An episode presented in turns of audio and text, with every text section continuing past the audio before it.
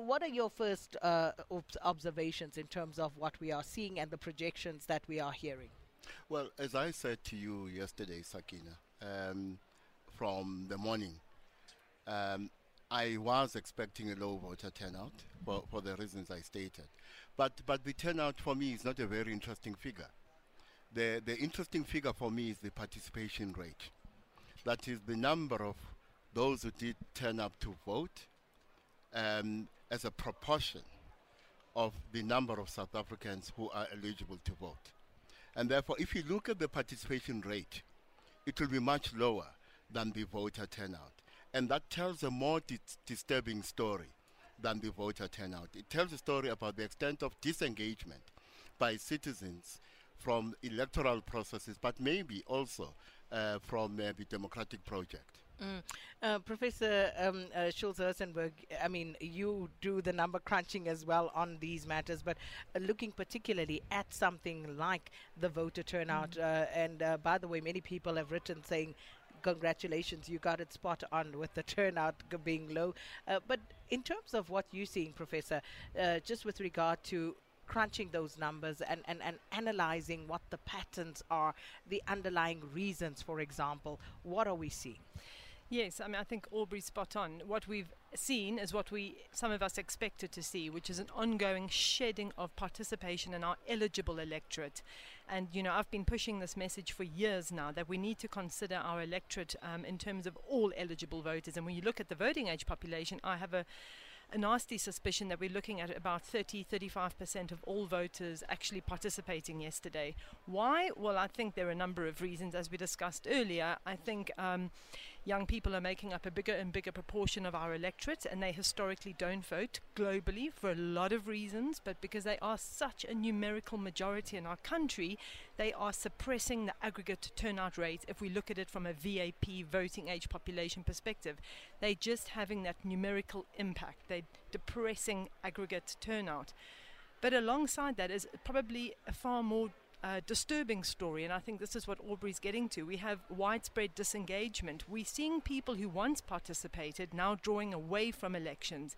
In other words, they're abstaining into the non voter uh, group. And for me, the big question is why? Why are we rather abstaining than choosing other political parties and staying in the electoral process? If you look at public opinion surveys over the last 15 years, it seems to me that we have two things happening. A smaller proportion are willing to uh, engage and shift and show their discontent with former political homes. A much bigger proportion are not. They are abstaining, and there seems to be a connection to the way they regard democracy and its institutions as well. A negative effect is transpiring there. So overall, I think um, years and years of discontentment, probably with uh, delivery on the ground, has transpired into distrust with political parties, which is now sort of seeping upwards into distrust with representative institutions and processes. And, and it is a very worrying picture because, um, as you say, if the electorate is not engaging. If in a youthful country with uh, the majority of the population being young people, uh, they are not engaging with uh, the political processes and political parties. am I correct, by the way, by saying they're not uh, uh, they're not engaging in the political processes, Professor? Yes, well, there's different ways to engage in the political process. Of course, elections are just one conventional way. There are other ways. You mm. will see a lot of online protest activity amongst young people. That's actually a little bit higher than older people. But the point is, elections are a very special mechanism to hold people accountable, and you can't do that through in between election protest. And so they are missing a vital opportunity for actually being able to step in and change politics, change the distribution of political power. And I think I think that's where we're falling short. And perhaps just to add, and I know Aubrey would want to add here that this is going to get worse. We need to sort of step in and and uh, rethink how we engage with politics in South Africa if we want to arrest this constant uh, depression and turnout, because young people are getting older and they will take that habit of not voting with them into their 30s and 40s, as younger people replace them increasingly with that habit of not voting. So we're not out of the woods here. Mm, Aubrey? Well, you know, think of it this way, Sakina. Think, think of our democracy as a car, a car with uh, four wheels. And there's an, an over reliance in our democracy uh, on elections as an instrument for change, which means if you think of our, of, of our democracy as a car, you are relying on only one wheel. And, and you think this car can take you to the desired destination on the basis of one wheel. So there, there are more than one instrument available to the citizen to engage politically with the aim of effecting change in their lived reality. And we seem to be saying that elections are the only way in which the, the, the citizen can effect change in their reality, and that's not true. So available to the citizens are means other than elections. What are uh, those to, to, means? to engage. I'll give you I'll give you examples. Were it not for the uh, the action of let's say the TAC, uh, supported by others in civil society, we we would s- still be dealing with a very bad ARV policy. Um, were it not uh, citizen action, um, supporting a demand to remove former president uh, pres- I mean Jacob Zuma, the ANC would not have removed him as, as, as president of uh, the country. They did so because the level of antipathy, as demonstrated through action by the citizen, forced the ANC to realize that the 2019 elections would be a disaster. Which means what we must free ourselves from, and this is a problem that is as old as liberal democracy uh, itself, the idea that political action outside the formal realm of politics is deviant political behavior.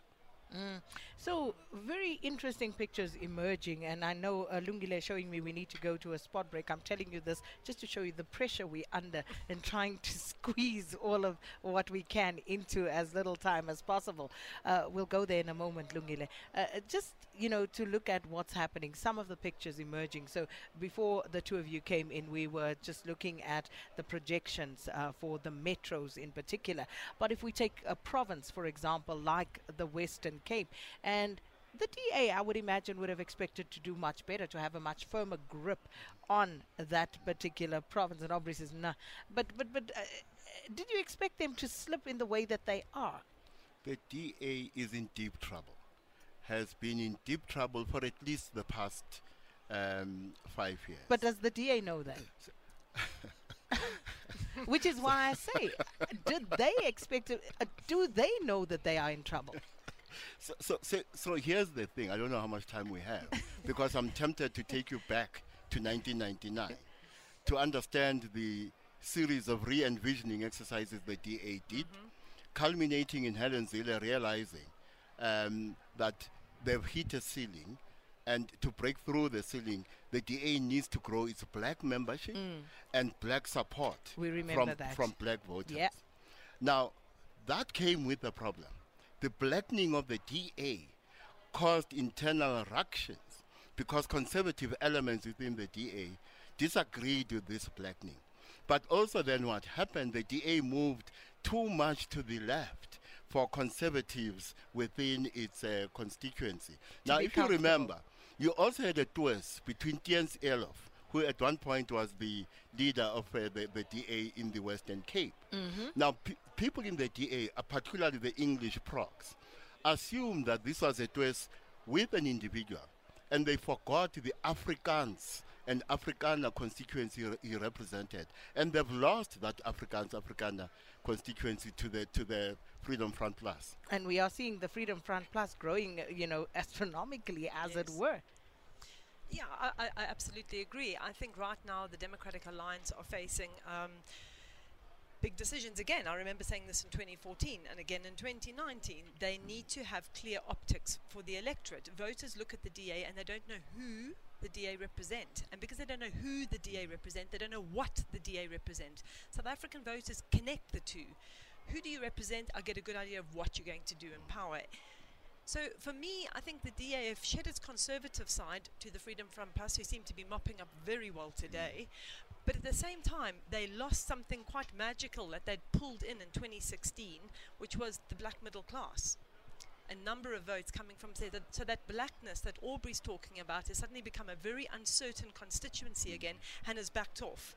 And unfortunately for the DA, if it really wants to position itself as a government in waiting, the biggest opposition party in this government is going to have to make some very difficult choices. Let's talk about those choices. What, who does the DA have to get rid of in order to put itself on a new trajectory and a growth path? I can tell you now that the, the, the first thing they, they, they, they will do at their next federal congress is to, is to, is to elect a new leader. Um, as far as I'm con- uh, concerned, So John is Steen- gone. John Steenhuisen is toast because his limitations have shone through quite badly, and I don't see him surviving uh, this election. and remember, the next federal congress, if I calculate correctly, should take place in 2024. Which is the same year of the next general election. They're not going to take that chance. But with, With- Helen with Zille looming so large over the Democratic Alliance, uh, let me just remind you, if you've just joined us, just uh, doing some analysis on what's happening and looking at some of the numbers. Uh, we started by taking a look at the projections for the metros, and now uh, just basically analyzing some of those numbers, and also a bit more broadly speaking, what are some of the ideological and other implications for some of the political parties. And currently speaking about the Democratic Alliance, who, along with the ANC, are taking a beating here as far as uh, the results that have come through to this point. And in conversation uh, with uh, Koko Aubrey Matshiqi and, of course, um, Professor Colette uh, Schulz Herzel- Her- Her- Herzelberg. So w- the question was at the point where we took the break, the DA and Helen Zille. With Helen Zille, this is my question, looming so large over the DA, Prof.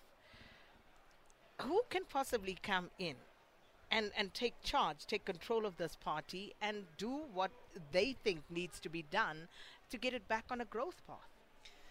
I think I, I slightly disagree with Aubrey, although it makes perfect sense to imagine that there's going to be a leadership change forthcoming in the DA. But I, I somewhat disagree in the sense that there's such a strong hold over the DA caucus right now from a sort of quite a conservative liberal stance. And, and it makes me wonder if there's room for change, actually, or if in fact this election is going to be the pivot that perhaps tempts the DA to accept that it's become a party as an opposition with a large sort of minority vote share and it can sort of live with that because the other route out of this is to then once again go that road that we had to walk in 2016 with a leader like Mmusi Maimane looking to again uh, blacken this party to find a more sort of social democratic route out of a liberal malaise and those are difficult conversations to have. Um, it may almost be easier to accept the inevitable right now with a strong conservative liberal caucus within the ANC and having shed so many um, sort of prominent black South African leaders in the party, it's going to be difficult to pinpoint, well,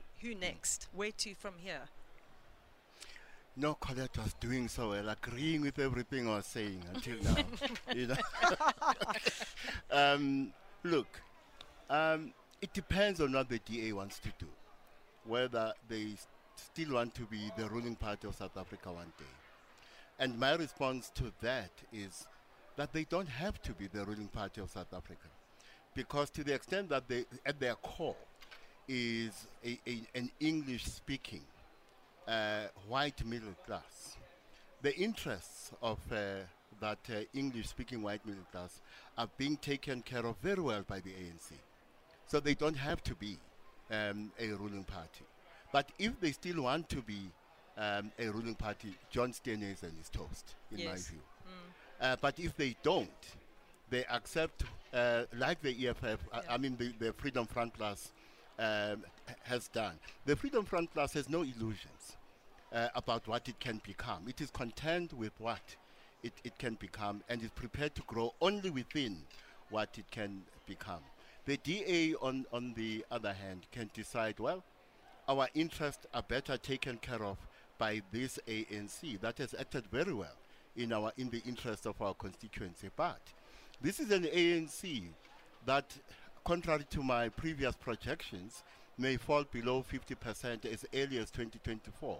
In each case, it is not a useful uh, vehicle for, for the DA. Then the DA must then have a serious conversation about whether it replaces uh, John Steenhuisen, and if it does, who's available. Like Colette, I struggle to see um, who they can they can go for. So, uh, slippery slope there in the Western Cape overall, it would seem, at least uh, by what we're seeing at this point. Uh, the Patriotic Alliance uh, making a good showing at the moment in the Western Cape. And um, that is interesting as well because an otherwise coloured vote that the DA would have depended on in the Western Cape is also slipping. I think um, perhaps just veering slightly off, you know, the topic of the DA, but what's also very interesting in this election is vote shifting.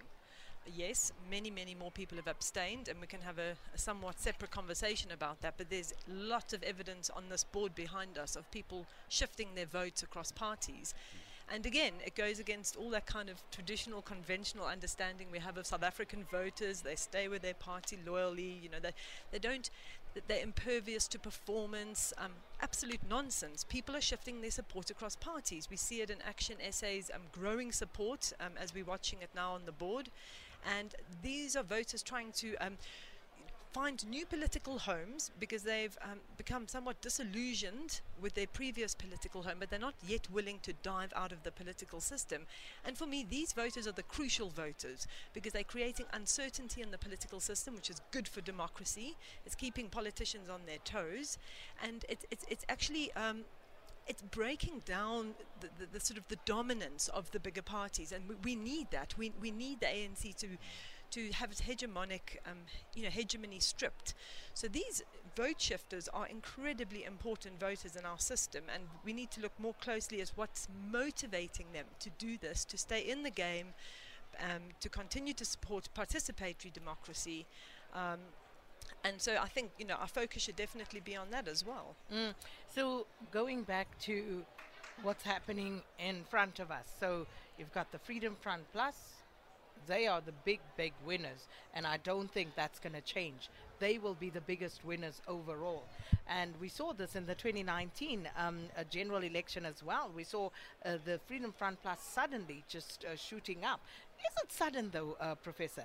Or uh, is this directly attributable to what's happening in the DA, or is there something more at play here? I think it's what Aubrey said. The Freedom Front Plus um, don't mince their words. They know their constituencies. They have a very clear message about what they represent and who they represent. The moment that's clarified for a voter, it's actually quite easy to link yourself. So they've actually got their campaign message spot on. It's got a lot to do with with you know the discussion we've just had about what's happening in the DA, that fuzziness about their sort of ideological coherence. It's pushing people who are more conservative away from the DA.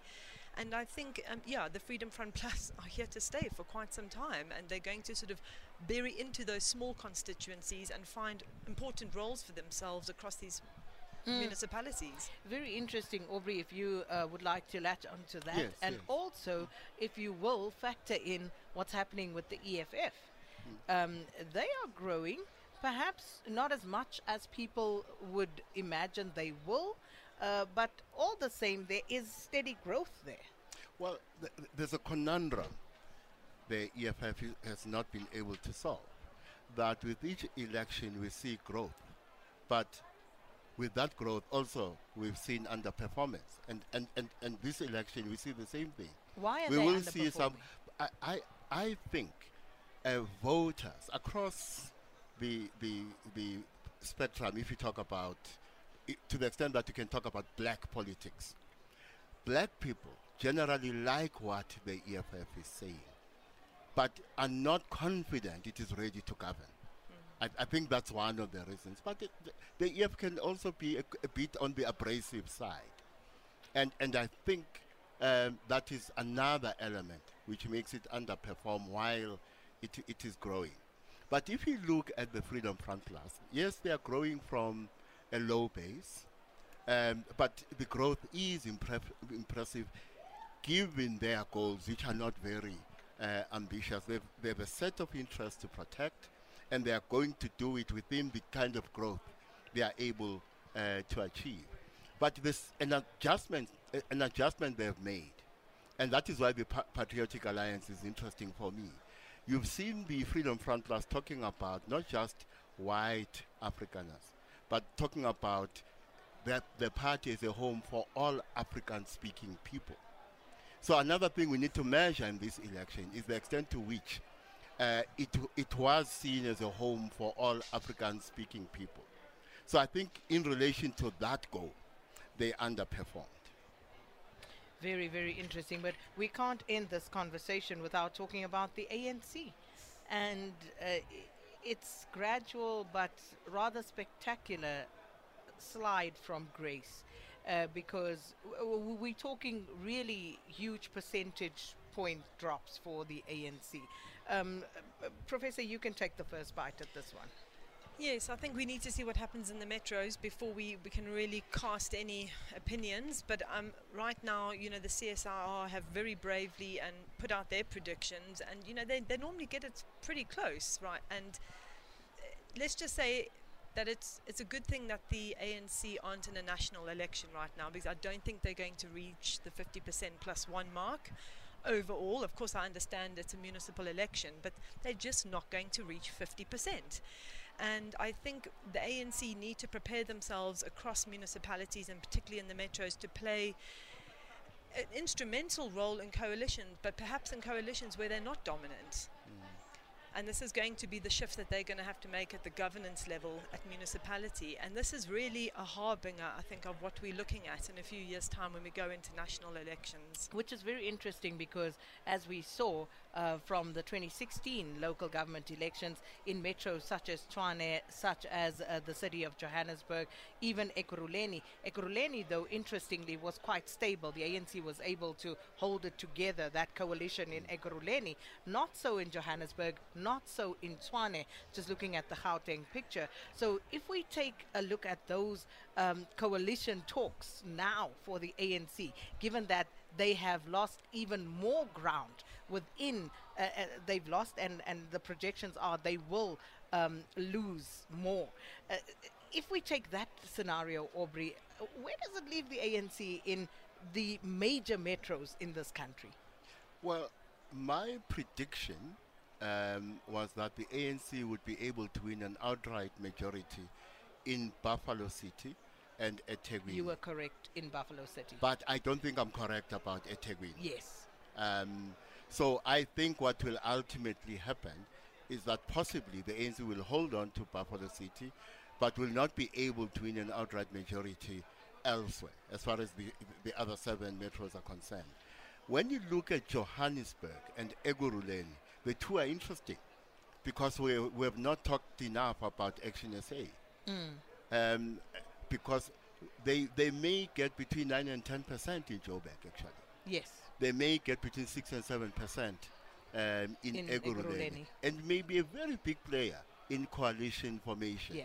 You know, and if you look at how Herman Mashaba, as an individual, uh, a member of the DA, uh, basically broke ranks with the DA when it came to how he, he, he- he was prepared to manage the coalition in, in Johannesburg. I think that he, he built a lot of trust and political capital during that period. Political capital that might benefit him when Action SA starts negotiating coalition arrangements in Ekurhuleni and uh, Johannesburg.